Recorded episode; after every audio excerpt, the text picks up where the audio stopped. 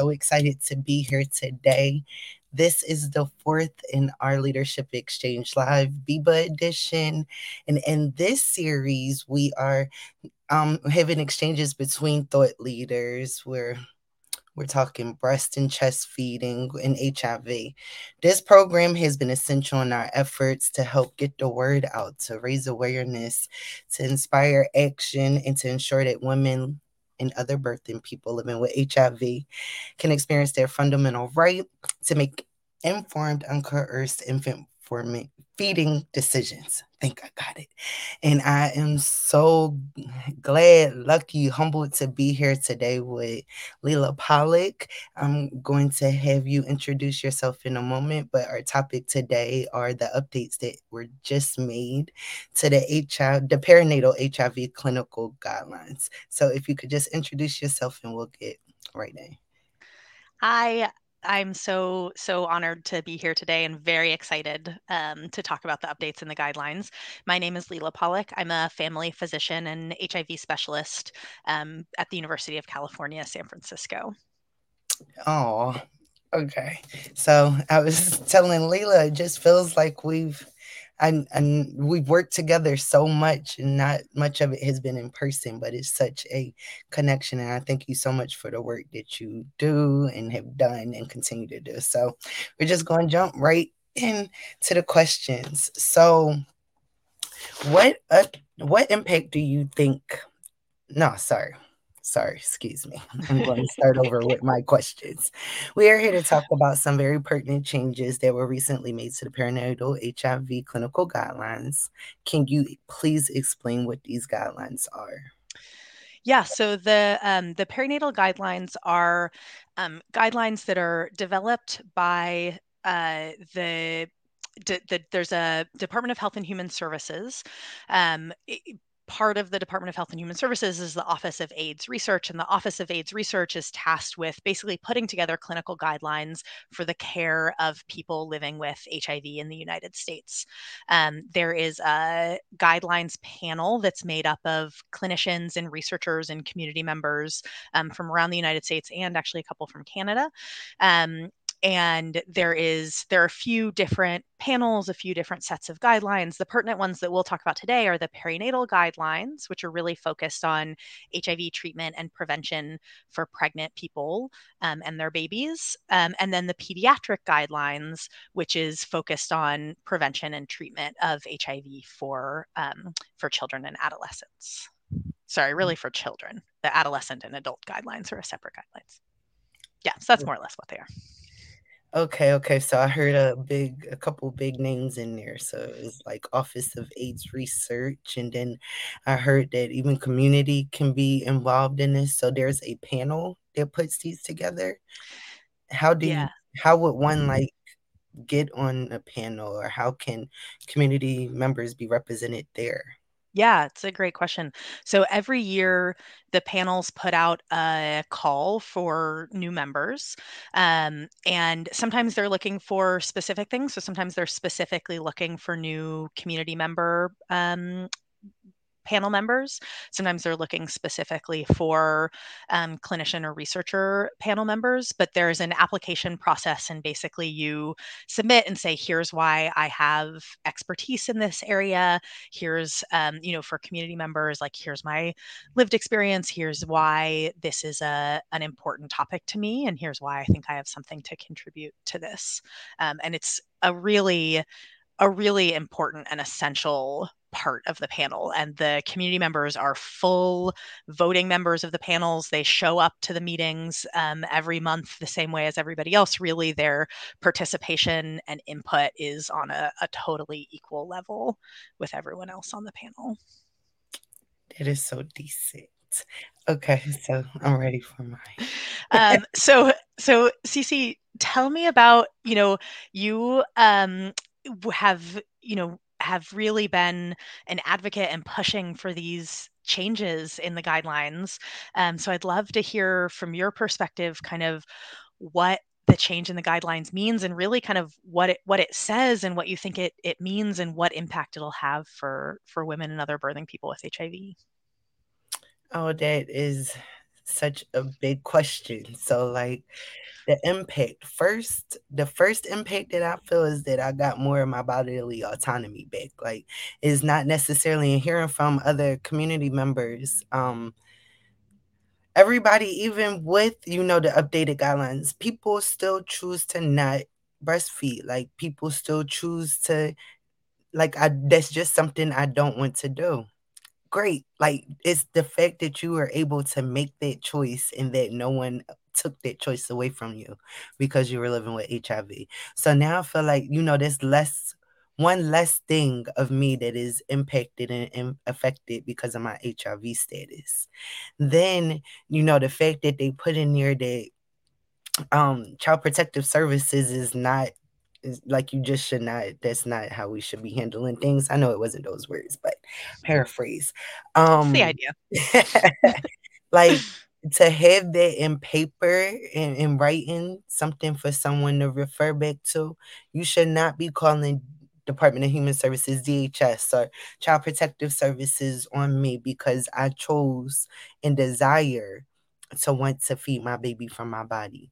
I, it just still sticks with me that, you know, DHS was brought up when I just called to inquire about my medication. I needed my medication changed because it's when I signed the bottle it said that I should not take it if I was living with HIV. And when I expressed my desire to breastfeed, DHS got more into the conversation. I was only six weeks pregnant. Like we don't even know if the baby is going to stick around yet. Mm-hmm. Six weeks. And that is one of the scariest things that a parent could be faced with is having any entity come into your home, you know. So mm-hmm. that's extremely impactful. The fact that you know, I could refer a provider back to a document that says, look, I should get the res- support. I, maybe you're not the one to give it to me, but I should receive the support. See? So that's what it feels like to me. Oh. Um, I know I kind of started talking about some of the changes, but would you like to explain, you know, maybe in a more rounded way of some of the changes that were just made? Yeah. So, I mean, I think, you know, you really touched on it that the biggest change is really this focus on choice. Um, and uh, at a at the the big a big HIV meeting that that just happened last week or the, earlier this week, um, I heard somebody, one of the moderators, say something like, you know, the um, the the key word for this year for for in the world of HIV is choice, um, and that is, I mean, it should have been that way for decades. So it, it is uh, disappointing to say the least that it's taken us so long to listen to community members and get to a place where, you know, we're really saying like we we we trust you with your body and your health and and your family's health and and we want to engage you really as like full participants in your healthcare decisions. Um, so specifically around infant feeding, what the guidelines say is that for is that really anyone with HIV who's pregnant should be engaged in a conversation about infant feeding. Um, and and that for people with HIV who are on antiretrovirals with an undetectable viral load, um, at least during the third trimester and at delivery, that really you should be offered the choice of how you want to feed your baby um, and talk through the options of breast or chest feeding, uh, giving formula, or um, giving banked human donor milk um, in scenarios where that's available to somebody. Um, and this is a huge change because for decades, the guidelines for people with HIV have said you we recommend that you not breastfeed. Um, and recommend uh, even feels more permissive than it has been for a very long time. Um, it's really been a pretty stark prohibition against breastfeeding. Um, and really, I think it's taken, you know, years and years of advocacy from people like yourself, Ci Ci, to say, like, look, I, I, I, I have looked into this research. I know the fact that the risk of HIV transmission is is very very low. We have very effective treatments for HIV. Um, I understand that maybe we can't say for sure that there's a scenario where the risk is zero, but we also know that there are huge benefits to breastfeeding in terms of your health, your baby's health, the bonding with the baby, the convenience of you know breastfeeding isn't always easy as i think any of us who have breastfed know it is can be very challenging but it also can be really like lovely and convenient to roll over in the middle of the night and give a crying baby your boob and not have to get up and heat up water and make formula. Um, so to be able to give people with hiv access to that is is huge um, and is the main change in the guidelines um, and then also says as you pointed out that um, that engaging uh, CPS or other um, or other similar agencies um, in response to somebody's infant feeding decisions, any infant feeding decisions, is not an appropriate response. Oh, yay. I just say amen to that, Lealah. um, beautiful day. I'm sorry. And it, no, no, I was just, you know, it, it still breaks my heart to hear your story about somebody threatening to call um, DHS when they don't they didn't know anything about you as a parent and how much you know what you were thinking about in your decisions about how to feed your baby and and and how you were really you know you were you were i mean i'd love to hear from you kind of you know how you made that decision but you were doing it for the best of you and your family. So for somebody to assume that you making that decision meant anything bad about you as a parent is just i'm sorry that that happened to you. And i hope i hope that we can build a world where that doesn't happen to anyone else. Well thank you. And unfortunately you know my story is only one story of so many others doing this work you get to come across so many and to see whew, to see the way that so many parents are criminalized because of their HIV status, followed by their feeding choice um, for their children is it's disheartening because you you often feel like you have your back up against the wall. Heather, who's in the comments, you know, she's also a really big advocate who's had the chance to feed both of her children from her body. And we both get exposed to so many different stories where it's like we're standing on one side where we were able to obtain it because of our privilege in a sense like and as a black woman in america i don't often feel like i have access to privilege like i'll say that all the time but breastfeeding and hiv has definitely made me feel in a sense that I do because I had access to resources like my proximity to them were extremely close and I had that. And then when other moms and parents reach out to me and we've tried to reach out to the hospital or to caseworkers or anybody else just a response you know and they get so angry too mm-hmm. people are really this is a passionate topic so i'm grateful that we're able to sit yeah. here and you know just talk it out and that you understand that listening piece is so important and that is what allowed me to make my decision was that i had folks that listened to me listen to my desires why i wanted to listen to the type of person that i'm like i take my medication i go to my providers appointments i take care of my health the way that i'm supposed to so like what is the reason why you would tell me no or withhold that information from me other than the fact that I'm living with HIV and that risk of transmission is less than 1% when I'm mm-hmm. undetectable. So I, I just, I don't, I didn't get it. But I'm grateful for providers like you who take the time to understand the parents' ambition, understand that it's not just you know you can't just say a blanket answer a no for everybody. That's you can't tell me what i'm supposed to do with my body neither because you don't like people mm. telling you what to do with your body. So don't tell me what to do with mine. So yes. Exactly.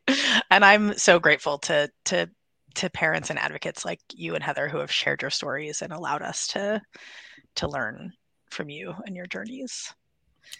Yeah um, I we've talked a little bit, you know, about this, but I'd love to hear kind of what you hope to see as a result of the updated guidelines.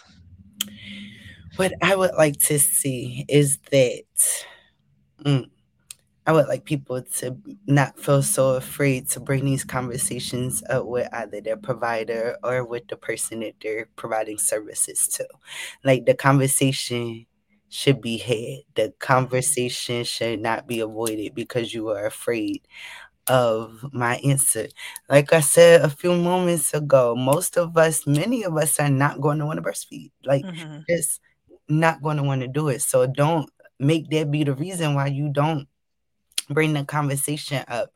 I would like to see more trainings, like more people bringing this into their clinics, into their spaces, so that the information is able to get out. Um, I don't know. There's so many things that I envision in my head, but I was um like when I'm talking about training, I'm thinking about you as a provider. What impact do you think that these changes will have in practice? Like, do you? Yeah. Like, will it be fast? oh, I wish.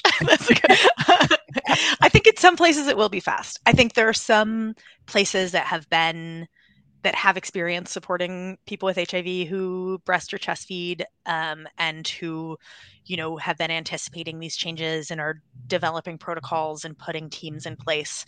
Um, I think those places are more likely going to be like urban academic centers first. Um, but I think, you know, hopefully there'll be a lot of work through the AIDS education and training centers and through community organizations like you guys, um, doing education to really reach providers who may not, you know, may not be uh, totally like, you know, checking the guidelines every week to see what's been updated. Um, and I think I just want to, like, you mentioned something about fear, about the fear that providers have that makes them not open the conversation. And I think that that is so um, important to talk about and so real that you know i think as providers we have eh, you know we've been trained like do no harm you know your goal is like zero hiv transmissions like such a singular focus on on prevention which is important but it takes away from really thinking about more of like a holistic view of health um, and of the health of the mom or the birthing parent and the health of the baby um, and i think that when when providers don't have kind of a clear set of like a, a, a, roadmap to follow of like here's what i do here's what the guidelines say here's how often i'm going to check mom's viral load here's like what prophylaxis i'm going to put the baby on like those kind of unknowns just to be totally fair and transparent make providers scared. And i think when providers are scared often we kind of like feel backed into a corner and end up in this sort of like defensive posture of like if i'm scared and i don't know what to do then i'm not going to have the conversation i'm definitely not going to let you do something that I don't know how to handle. And so I think like part of my hope with these guidelines is that it will um, there's still a lot of questions there's still a lot of you know i think this is still definitely a, a, a process in evolution um, but i think hopefully it will give providers a roadmap to say like okay there's actually like a little paragraph in the guidelines of like here's how you can even bring up this conversation. Here's some language you can use. Here's some framework for how to think about like how often to do testing. Here's some framework for thinking about how to have a conversation about like should your baby be on medications the whole time you're breastfeeding or just you know right after you give birth? Kind of those kind of questions that hopefully will i think really allow providers to feel more comfortable so that we can listen if that makes sense no, absolutely, that makes sense. And I think that conversations like these, um, more intimate conversations, you know, among our peers, I think that will be extremely impactful moving forward. Um, I know that it means a lot more when it's coming from someone else that like like a provider to a provider, a peer from a peer sometimes like that. Yeah. That means a lot. And one of the things I love about this kind of like format that you do is like first like modeling how to have a conversation and listen to each other. Um, and also, I do think that it's a combination of voices that's super important. Like, I think it's super important to hear your voice and the voice of other people who have breastfed their infants to be able to like understand like oh this isn't actually about me um and then uh also um and then also like you're saying like hearing from a provider who's saying like this is okay like we can do this um and you know we we've talked about like the the focus on choice um, in the new guidelines like not recommending breastfeeding or formula feeding but providing information and guidance and letting the pregnant individual decide for themselves. And um, i'd love to hear if you have any recommendations for providers about best ways to engage in this conversation with their patients. And is there information that you think it's important to share or questions that you think are helpful to to ask i know your experience is only your own experience but your experience is important i know you've also had lots of conversations with other people who have thought about these decisions for themselves too Oh, that's such a hard conversation. So, how I got it, and because I wanted to like follow everything by the book, was exclusive breastfeeding for like the first six months. Um, so that meant that for me, that as long as I was breastfeeding, that I could not introduce any formula into the conversation. Now these are these were conversations that I were having was having with the pediatrician along the way, and like I understood because I wanted to walk this straight line that isn't really defined, but kind of. Um, that was hard, and I think just we were in the in the doctor once a month so that the baby could Zuri, so that Zuri mm-hmm. could get her blood work checked and we could get her checked and get new meds if needed. And so those were the times when I would have those conversations with her.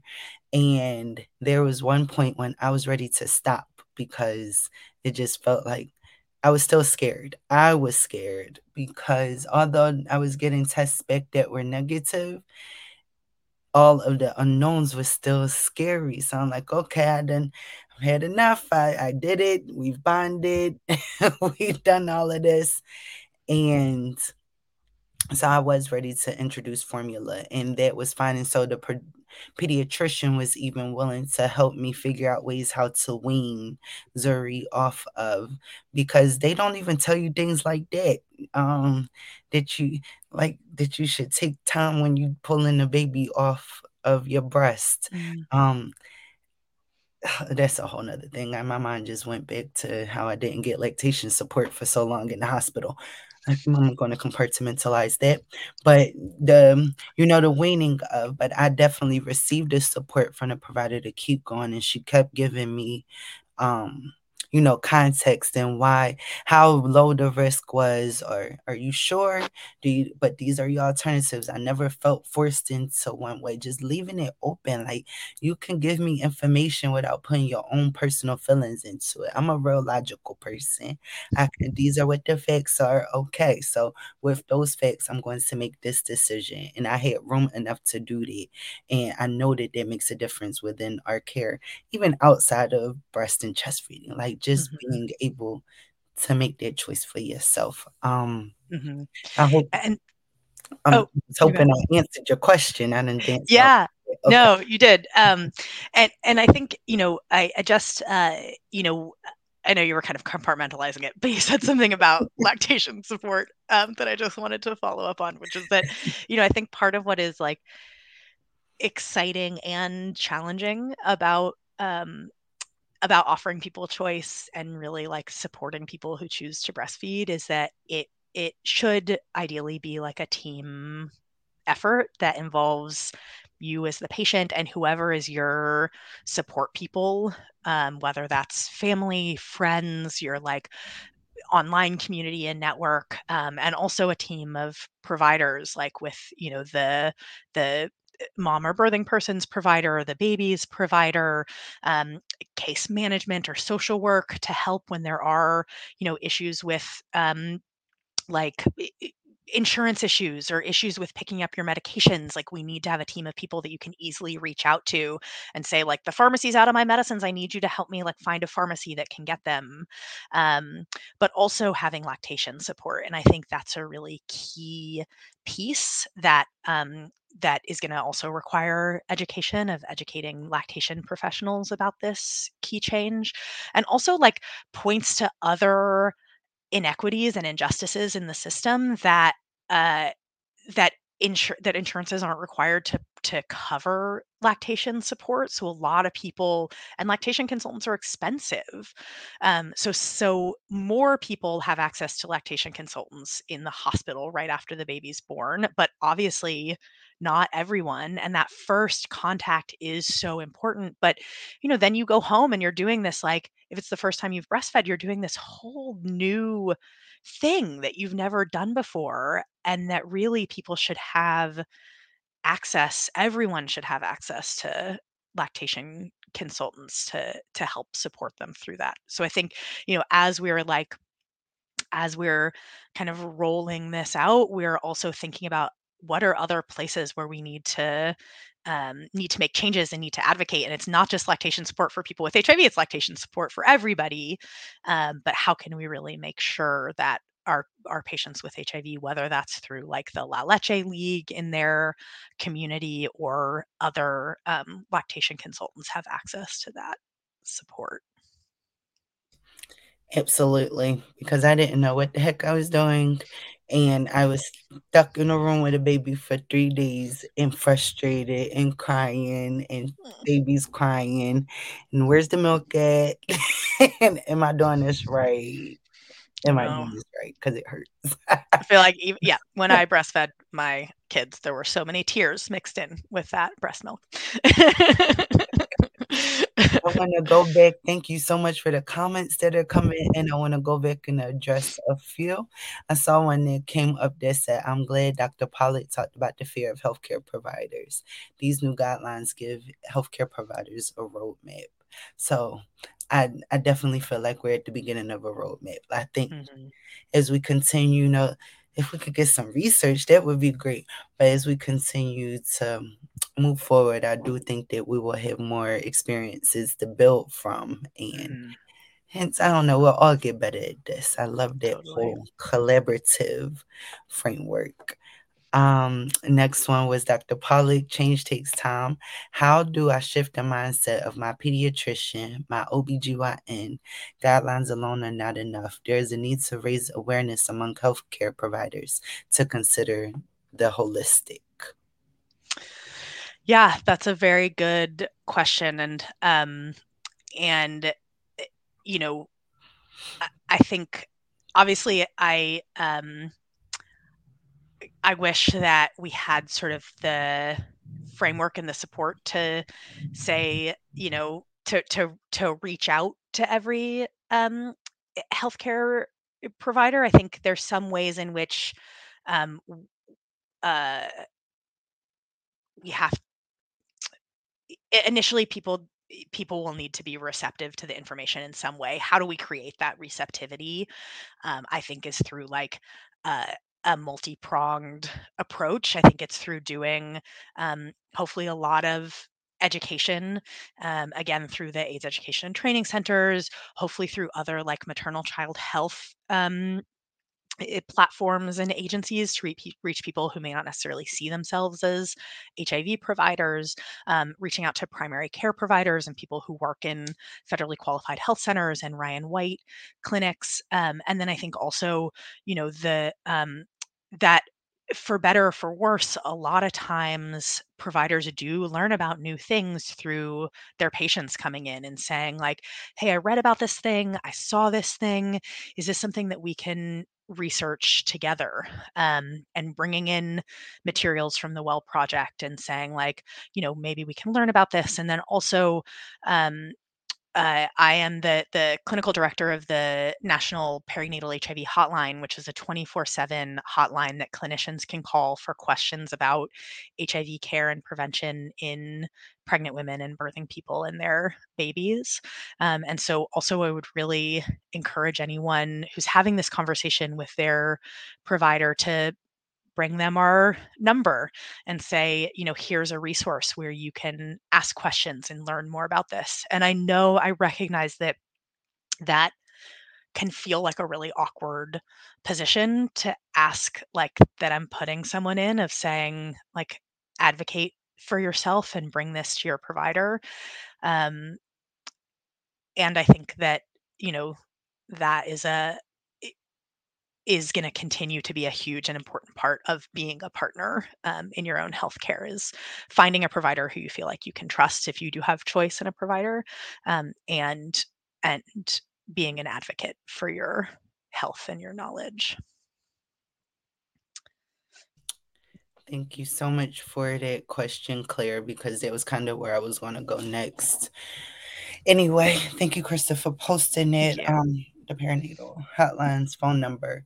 So, you know, all of these things sound all great, and we don't have the answers and we don't have a wand to fix everything. Um, we've lately come across some instances where providers are refusing, you know, refusing to listen, refusing to call the perinatal hotline when it isn't a resource that is available. They are refusing to provide prophylaxis to infants um, during the breastfeeding period, to sabotage, you know, a parent's plan to feed. Do you have any further advice for an individual that comes up against that wall? Like, is what can that person? What can they do? Um, I'm just to warn you, I'm going to put this question back to you. Um, mm-hmm. Also, of like what you've seen work or what tips you have for people. Um, but I think, uh, you know, I- ideally, um, bringing up these conversations early in pregnancy um, to give people time, give providers time to to do their own research and to kind of wrap their minds around the fact that this is a change from what they've done before. Um, asking for a consult with the pediatric providers early on too um, so that you know that they're on board and also have time to kind of get their resources together and sort of come up with a, a plan because um, i think again sort of getting back to this like point about fear i think when you know when people feel like they're up against a a clock that can be another point that creates some kind of resistance and fear. Um, so trying to have the conversations early. Um, you know i have um, offered to people to um, like bring the perinatal hotline number or my cell phone number into meetings with providers um, with them and say, you know, look, can we call together and maybe have this conversation together? Um, again, you know, I, I can't guarantee that any of these tactics are going to work, but I think they're things to potentially try. Um, and then really like um, kind of leaving material behind, like leaving printing out some of the well project material and leaving it behind, or you know sending somebody in a if you have access to like um, a secure message with your provider in the in your chart um, sending a message saying like here are some materials i would love if you or somebody on your team could look over them.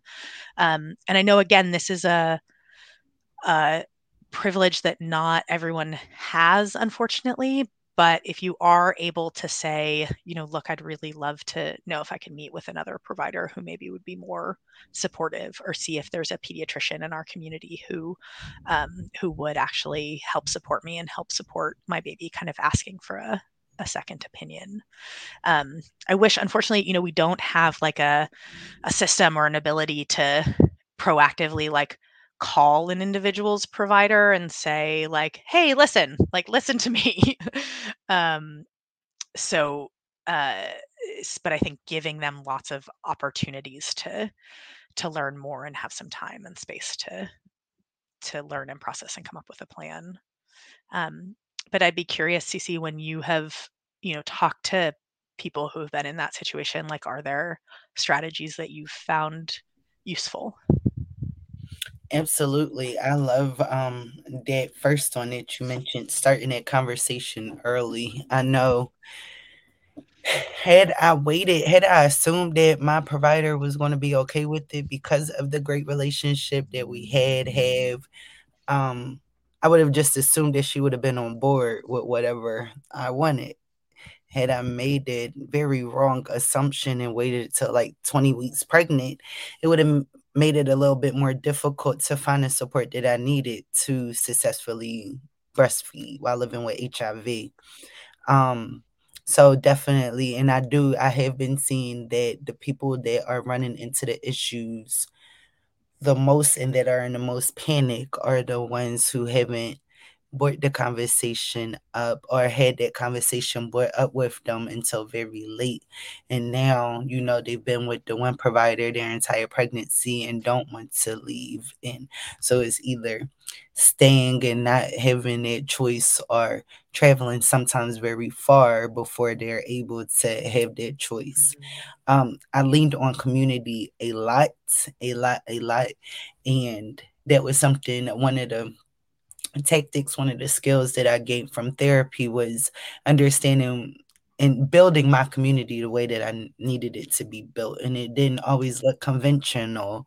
So I was able to link and connect with so many people from around the world on social media, people that were going through the same thing. Sometimes it wasn't even um, a person living with HIV who had breastfed. Sometimes it was just that support of breastfeeding that I needed. Mm-hmm. Just period. Like some somebody understands. So I'm like, please know what it's like to be in a situation right now. And just continuing to use our voices. So those negative experiences are important too. Like somebody needs to hear about this so that maybe we know, you know, as a community that that's a place that we need to share our resources with, some place that needs to learn a little bit more if they are taking that choice away from parents living with mm-hmm. HIV. Um, totally. That's such a good point that if, you know, we can potentially try to do some like targeted outreach to health systems or clinics if we're kind of learning like these are places that aren't up to date on the guidelines and aren't supportive. And so it may it may be it may be too late sometimes to help that individual person unfortunately but hopefully we can use these yeah experiences and stories to improve care for people in the future. And i know you guys at the well project are building a database of breastfeeding friendly providers right? Yes we are working on it and if i if the link could be dropped, the email address could be dropped in the comment section. Yes, the list is coming slowly but surely. But, you know, the more we outreach and the more we get out into different spaces, you meet one more provider that is like, I would support this, or I've been supporting this for years, you know, underneath the table. I couldn't really say anything to anybody, or you will meet a parent who had the chance to breastfeed but don't was done secretly and they'll refer their provider over. So just one day it shouldn't have to be like so covert. Like we mm-hmm. should be able to, you know, talk. Um, there goes the the link there that was just put into the comments. Um, that'll get shared. So if you are if you are a provider or you know any provider who would support a woman or a birthing person who is living with HIV to breast or chest feed their child, please get in contact with us there. Um, Maria said a little while ago, she was saying how she's been living with HIV for like 30, what, 35 years. And she said she's so happy that she's allowed to witness this and for this amazing brave woman. Thank you. And all the research behind it. Like definitely we have come a long way. I've only been positive for like 15 years almost and I see that we have come a long way. So thank you to everyone in community. Thank you for all the voices that have been lifted up. Um, you know, the responses sometimes are slow, but we out here. Yeah. um, do you have a question for me or is it my turn? Yeah. Um, uh, sorry. Um, oh yeah, here's my question. So uh, you've um, you've talked a lot about. Uh, I mean, you've talked some about your story of of breastfeeding Zuri, um, and also the support you've provided to to to um, to other women who have wanted to breastfeed, um, and uh, I'm curious, you know, what sort of additional support or structures do you wish existed, either inside or outside of the medical system, for pregnant people with HIV who are interested in breastfeeding? Support structures. Okay, so first at lactation, I would definitely start there. Um, just to reiterate that and bring it back home. If the condition of my breasts and the condition of my nipples is brought up as like, you know, it could be a reason for a transmission if I'm like bleeding or doing whatever. I feel like everybody should get lactation support, of course. But I just felt like why is someone not in here helping me? Like, if the HIV transmission is at the top of everybody's list of concerns, why is someone not in here helping me make sure that I'm doing this correctly? So, that's a support. I'm definitely um, benefited from mental health support, which I think should be available to all people who are having children. Like that changes your life in a way that you sometimes can, is you can't explain it and you can't anticipate it and having it support through postpartum i feel like is extremely important because then you just get dropped off after sometimes maybe there's six weeks appointment and you need that support to keep going it, it makes it a little bit easier, lightens the load.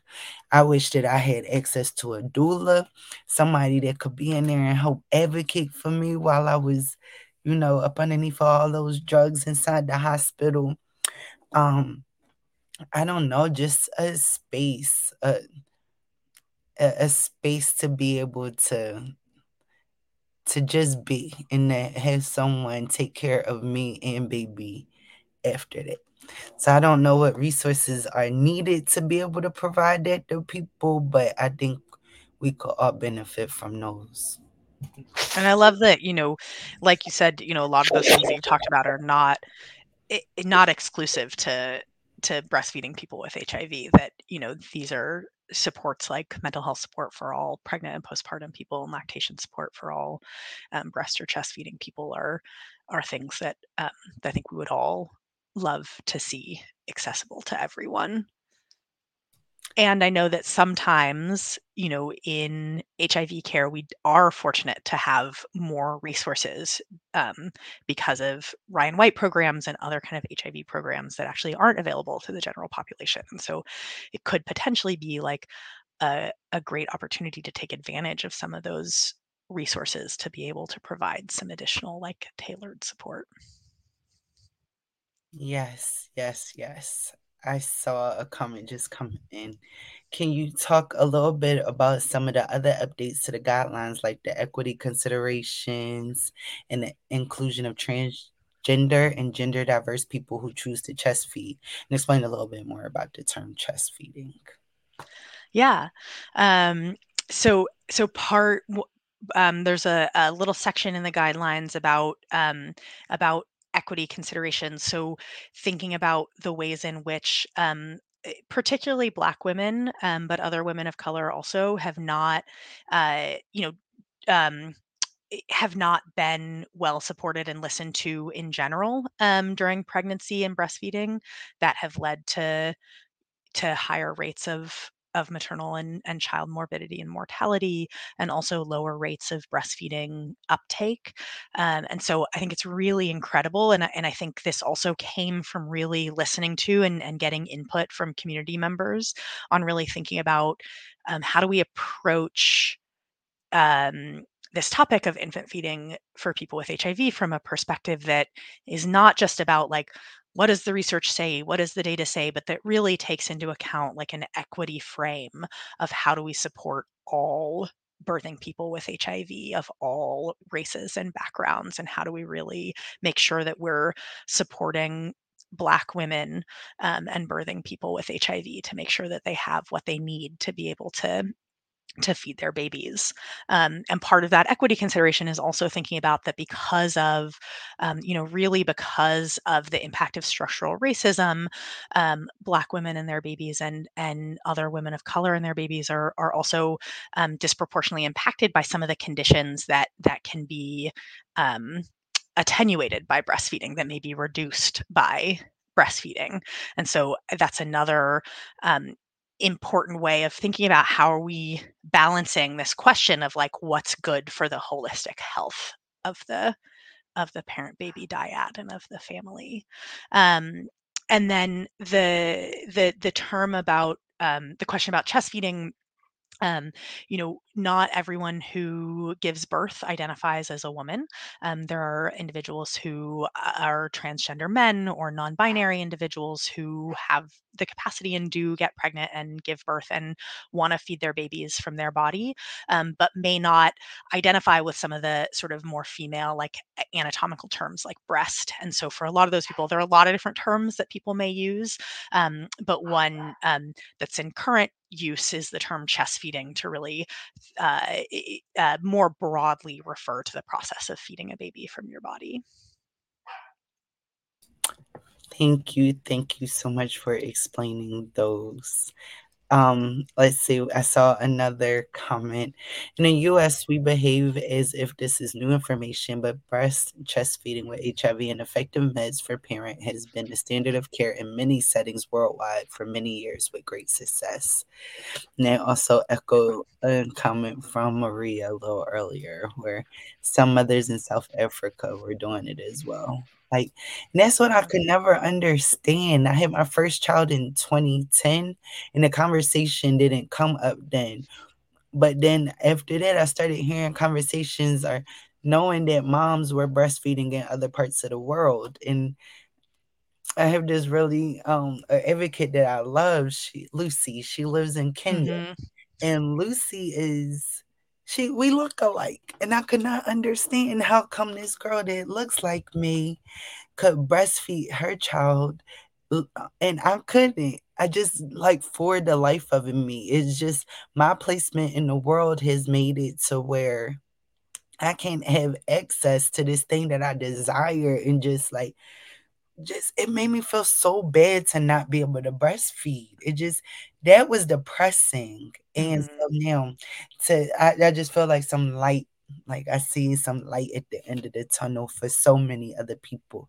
Maybe it won't be so like something you have to fight so hard to get to. Mm-hmm. Maybe, hopefully, you know, and as we continue to just educate and advocate and get policies changed, maybe it will be fingers crossed. Um, yeah. And it's you know I know um, Pamela Morrison has um, has eh, put a couple of comments in as well, and you know she's been a huge advocate for breastfeeding for people with HIV for many many many years, and um, and and I think this is a situation where we do we think of ourselves as like we're you know we're in the global north. We're like so much more advanced we're the cutting edge. Like people should be listening to us when really like this is an opportunity to learn from um, from programs and experiences in um, in sub-Saharan Africa where people have been doing this for so long. Um, and there are um, there are both eh, a lot of people like Pamela and other um, individuals who have experience with supporting people with breastfeeding um, in in other parts of the world, and we have we have published experiences like um, from Tanzania of of series of of people breastfeeding with support and how they structured their program and had zero transmissions um, that we can look to for guidance. Um, in addition to now a growing number of um, of reports from the United States of people who have breastfed with HIV with zero transmissions. Um, and our beloved friend and um, and colleague Judy Levison and her team at Baylor um, just published a, a really large series drawn from multiple sites across the United States and Canada um, of people who have breastfed while living with HIV. Um, some many people who um, were uh, on medications at the time they got pregnant, and and some people who started medications during pregnancy. Um, and in all of those, there have been zero transmissions. Yes. Um Thank you. I was seeing some of okay, no, first our survey. Please, y'all, please, please, please take this survey that is posted here. The shaman comment is being shown.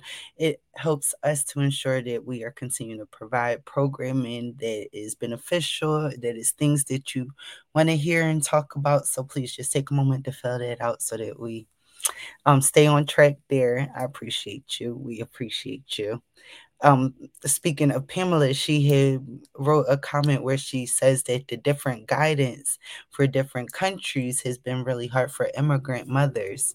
Thank you for bringing it up. Thank you, Pamela, so much for your continued work for so long. Thank you. Um, it's so many, you know, this work has preceded me, has preceded, you know, so many of our experiences, but I thank you. And it's just coming together and tying those uh, ends that don't really feel tied, it feels like we're getting somewhere, but you know, it's still something that we're all going to have to continue to speak out and advocate for.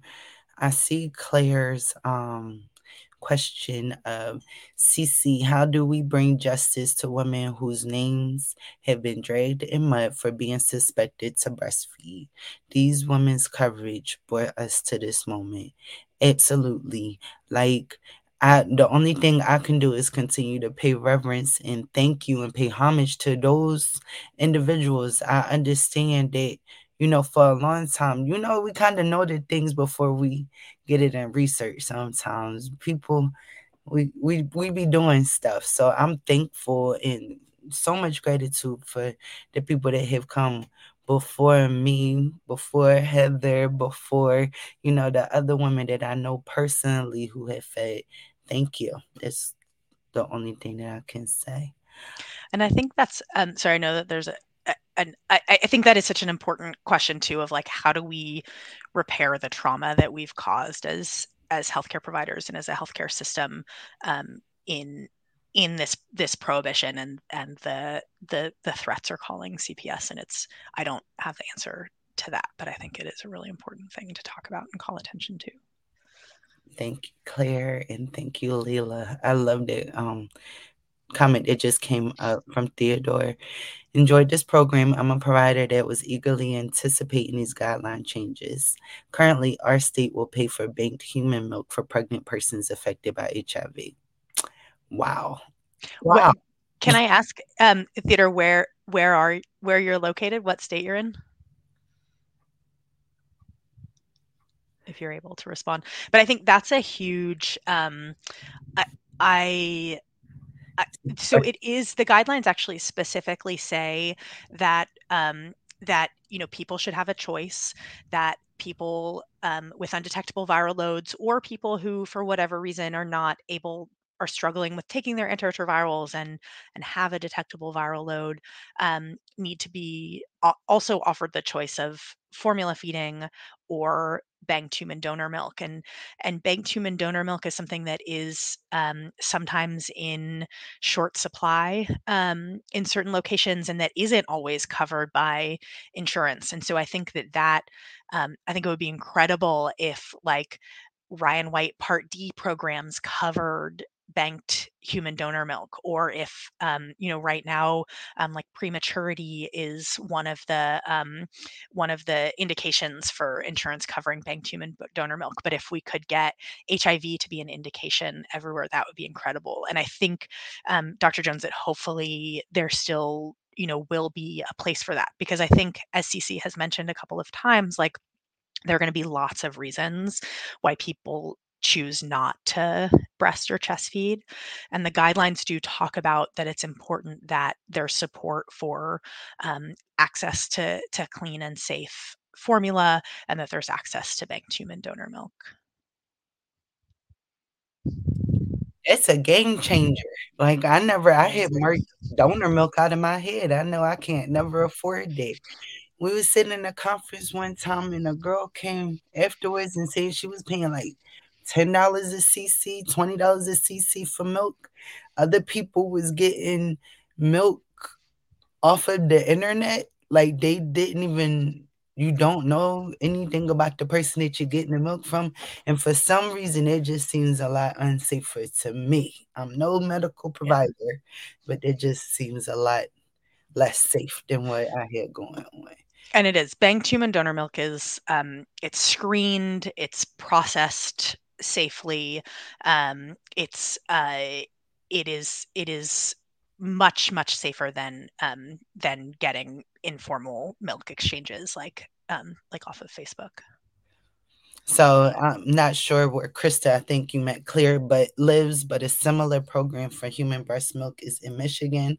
I believe it is through Michigan Department of Health and Human Services. Maybe that is, I'm not sure if that's where everybody's located, but that's phenomenal. It's amazing. it made me smile. Okay, so we are coming to the end. I'm going to ask you while we can agree that the landscape of breast and chest feeding HIV is changing, are there any changes that you would personally like to see happen in the near and far future? Yeah, um, I, I, I think it would be wonderful if we could get to a point where we know um, that under this set of conditions, we can eliminate the risk of HIV transmission through lactation, through breast or chest feeding. Um, I mean, I think, again, like I've said, we don't need to be at that point to support people in making that decision. Um, but I think that it would be really amazing if we could get the research to be able to say, like, if you're on your medications from before pregnancy or in the first trimester and you're undetectable, um, and you continue on your antiretrovirals and stay undetectable through breastfeeding, there's zero risk of transmission, and we can treat infant feeding for people with HIV the same way we treat infant feeding for people without HIV, which is, I feel like, you know, we've gotten sort of so close to that point when we think about um, pregnancy and reproduction in general for people living with HIV that I think it would be incredible to get to that point for breast and chest feeding for people with HIV. Um, what about you? Are there any changes that you would like to see happen in the near and far future? Yes, I would like to see. Uh, I would like to see more people. I don't know how many people, so in my head, advocating for your own health when you go into a provider's office, like understanding that this is a partnership. I love that term. A partnership between you and that, like, just they can't tell you what you can't do. Like if you are being told what you can't do, then I don't know, maybe reconsider the care you are receiving or ask a little bit more, probe a little bit more, something because a provide that's not a provider's job is to tell you what to do with your body. You can research. There are resources out here. You can um there are advocates that you can speak to.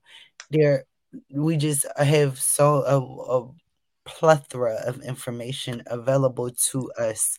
Um, and I do understand that I speak from this place of privilege of my proximity to resources, but don't nobody can tell you what to do with your body. Fight for yourself, please. And if you don't feel like you can fight for yourself, please link yourself with a community who can step in for you when you are unable to do so. Um. And I think my challenge to, um, sorry to like steal the no, mic back.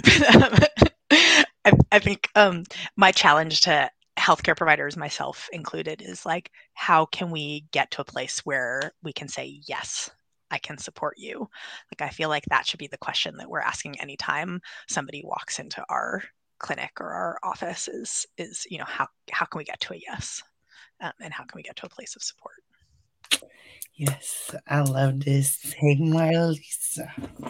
Oh, thank you so much for joining us today. This has been a wonderful conversation. Um, you can find links all up and down the comment section. One to our survey that you can please take is very brief.